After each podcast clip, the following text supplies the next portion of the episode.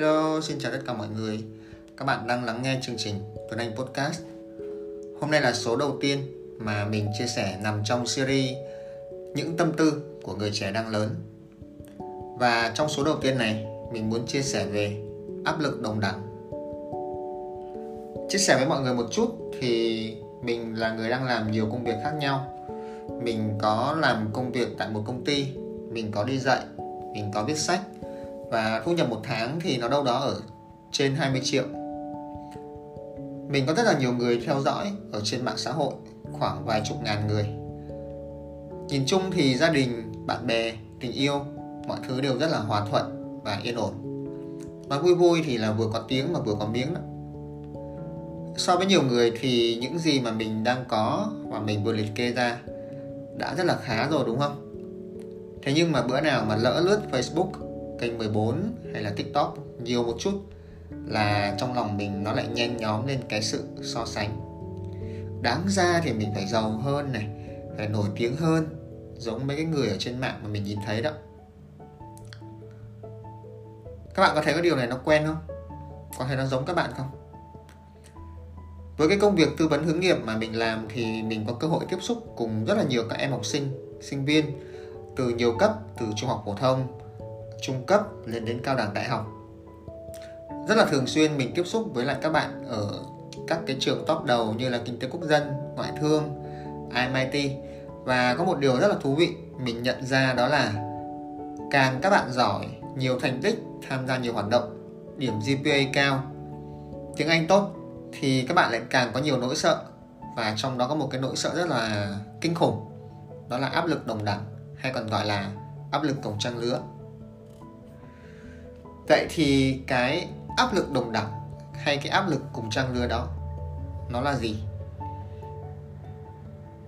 Nói một cách ngắn gọn và dễ hiểu, áp lực đồng đẳng hay tiếng anh mình hay gọi là peer pressure là cái việc mà bản thân mình so sánh với lại những người cùng trang lứa với mình và mình cảm thấy áp lực vì chuyện đó.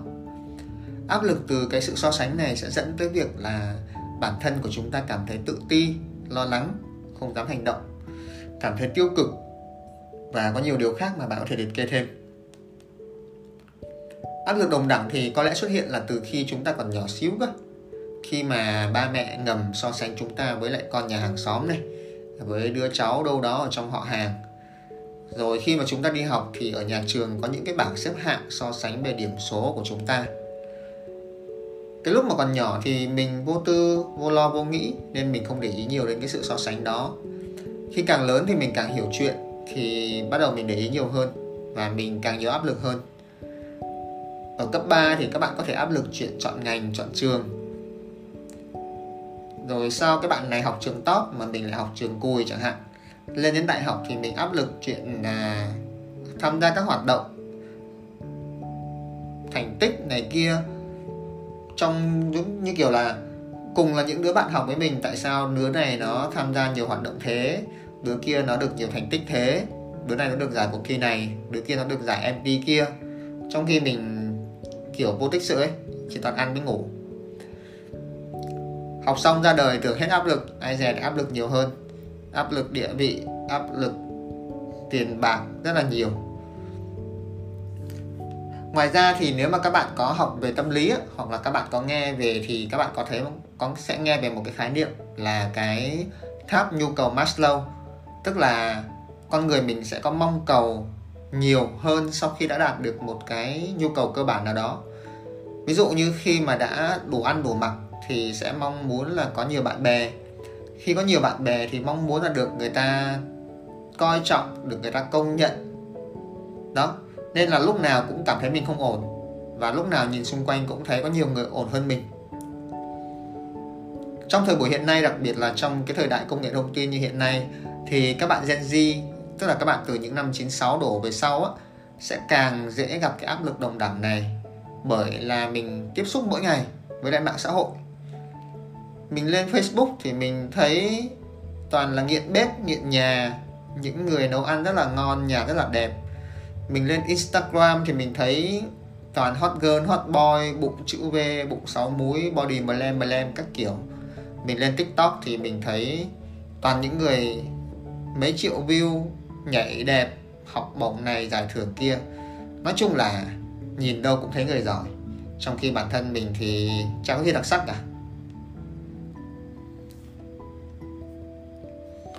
Nhưng mà mình muốn chia sẻ với mọi người một điều, rằng thực tế là cái áp lực đồng đẳng này ai cũng có hết. Và chắc chắn là chúng ta có từ khi còn nhỏ, cho tới khi mà chúng ta chết đi, chui vào cái hòm ở trong một cái trường phái tâm lý là tâm lý học Adler cái ông mà viết cái, cái cuốn dám bị ghét và dám hạnh phúc ấy, khá là hay mọi người nên đọc thử. Còn nói một cái ý đó là con người mình từ khi sinh ra thì đã có cái phức cảm tự ti. Và cái phức cảm tự ti đó nó bắt nguồn từ việc là mình sinh ra mình bé xíu chẳng làm được gì. Trong khi những người xung quanh thì lại to đùng và họ làm được rất là nhiều việc nên mình so sánh với họ và mình tự ti tức là sao? Tức là từ nhỏ mình đã có cái sự so sánh rồi. Vậy nên là thay vì nghĩ làm sao để mình không có cái sự so sánh này, thì hãy tập làm bạn với nó. Khi mà mình chơi với mấy bạn bè mà làm sale á, thì các bạn có một cái câu mình rất là thích, đấy là không áp lực thì không kim cương. Một phần nào đó thì mình cũng thấy cái câu này nó đúng tức là với những cái áp lực nho nhỏ từ xã hội và với một chút sự so sánh với người này người kia thì chúng ta sẽ thúc đẩy chúng ta tiến bộ hơn chúng ta cố gắng hơn. Tuy nhiên nếu mà bạn để những cái áp lực đó nó làm ảnh hưởng tới sức khỏe thể chất và sức khỏe tinh thần của mình thì mình không nghĩ đó là một, một cái áp lực tốt.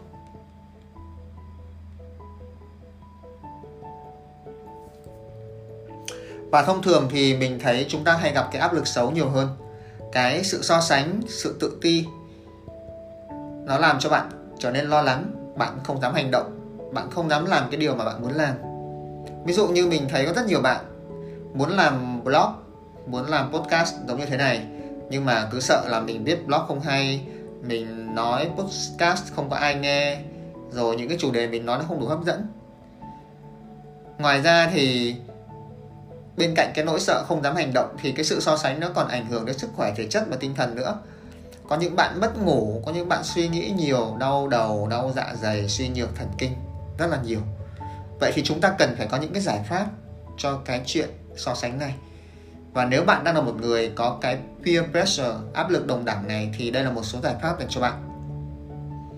Giải pháp đầu tiên là hãy chữa lành tận gốc đứa trẻ bên trong của mình nếu các bạn tìm hiểu về tâm lý học ý, thì có một cái trường phái tâm lý lớn nhất là ông Freud.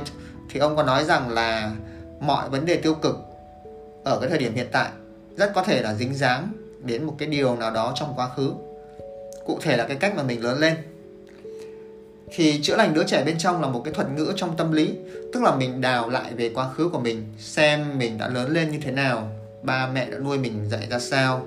Điều gì đã tạo nên một cái tôi của mình ở hiện tại khiến cho bản thân mình hay so sánh như vậy. Ví dụ nhé ví dụ thôi. Có thể là từ nhỏ mình được học trường chuyên lớp chọn, mình đã quen cái thói quen là so sánh với các bạn cùng lớp.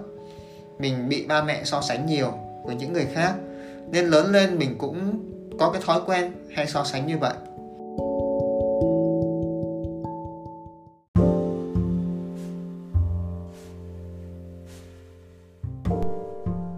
Nếu mà các bạn muốn tìm hiểu sâu hơn về lĩnh vực tâm lý, thì trước đây mình có làm ở một công ty và mình có học một vài khóa học về chữa lành quá khứ tại công ty tâm lý Việt An thì bạn nào thích thì có thể tìm hiểu đơn vị này, rất là uy tín.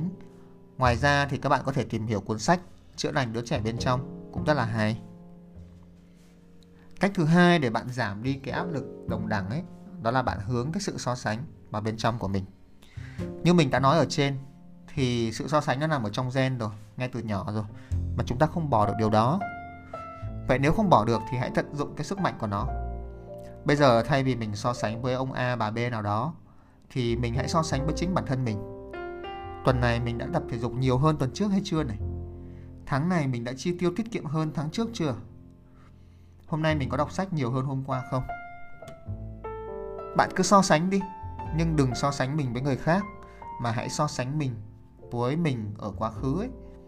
Hoặc là thay vì dành thời gian so sánh thì bạn tìm cho mình một vài những khóa học kỹ năng hoặc là học thêm những cái lĩnh vực mà bạn đang muốn tìm hiểu đi. Nó cũng rất là thú vị. Điều thứ ba, là hãy dành thời gian tìm hiểu sâu hơn về một con người chúng ta hay nhìn một tấm gương thành công và chúng ta nghĩ rằng họ dễ dàng đạt được cái thành công đó nhưng các bạn có biết rằng á một người có mức lương 3.000 đô một tháng họ đã phải cày cục bao nhiêu lâu để được con số đó. Một người có body 6 múi, họ đã phải tập gym bao nhiêu lâu để đạt được điều đó. Một người có IELTS 9 chấm, họ đã làm gì để đạt được điều đó? Đâu phải ngủ dậy một đêm ngày mai đạt được điều, tất cả điều đó đâu, đúng không? Tất cả chúng ta phải rất là nỗ lực để đạt được cái thành công như các bạn đang thấy và bạn hãy xem xem nếu mình mong muốn thành công như những người đó, các bạn đã nỗ lực giống như họ chưa? Có thể họ nỗ lực một, các bạn phải nỗ lực hai, nỗ lực ba, vì biết đâu họ có khiếu hơn mình. Đấy là một chuyện. Chuyện thứ hai là các bạn tìm hiểu sâu về cuộc đời mỗi người. Các bạn sẽ thấy rằng không phải ai cũng thành công ở tất cả mọi lĩnh vực. Có những người có cuộc sống, công việc rất là thành công, nhưng chuyện đời tư thì hoàn toàn thất bại các bạn thấy rằng những, có những người rất là nhiều tiền. Tỷ phú này, tỷ phú kia. Nhưng họ sống hoàn toàn trong cô đơn. Họ thất bại trong chuyện tình cảm. Họ không được con cái yêu quý. Trong khi có những người có thể không có nhiều tiền, nhưng họ lại rất là thành công trong chuyện tình yêu. Họ được nhiều người yêu mến. Mình không nói rằng tất cả mọi người là như vậy.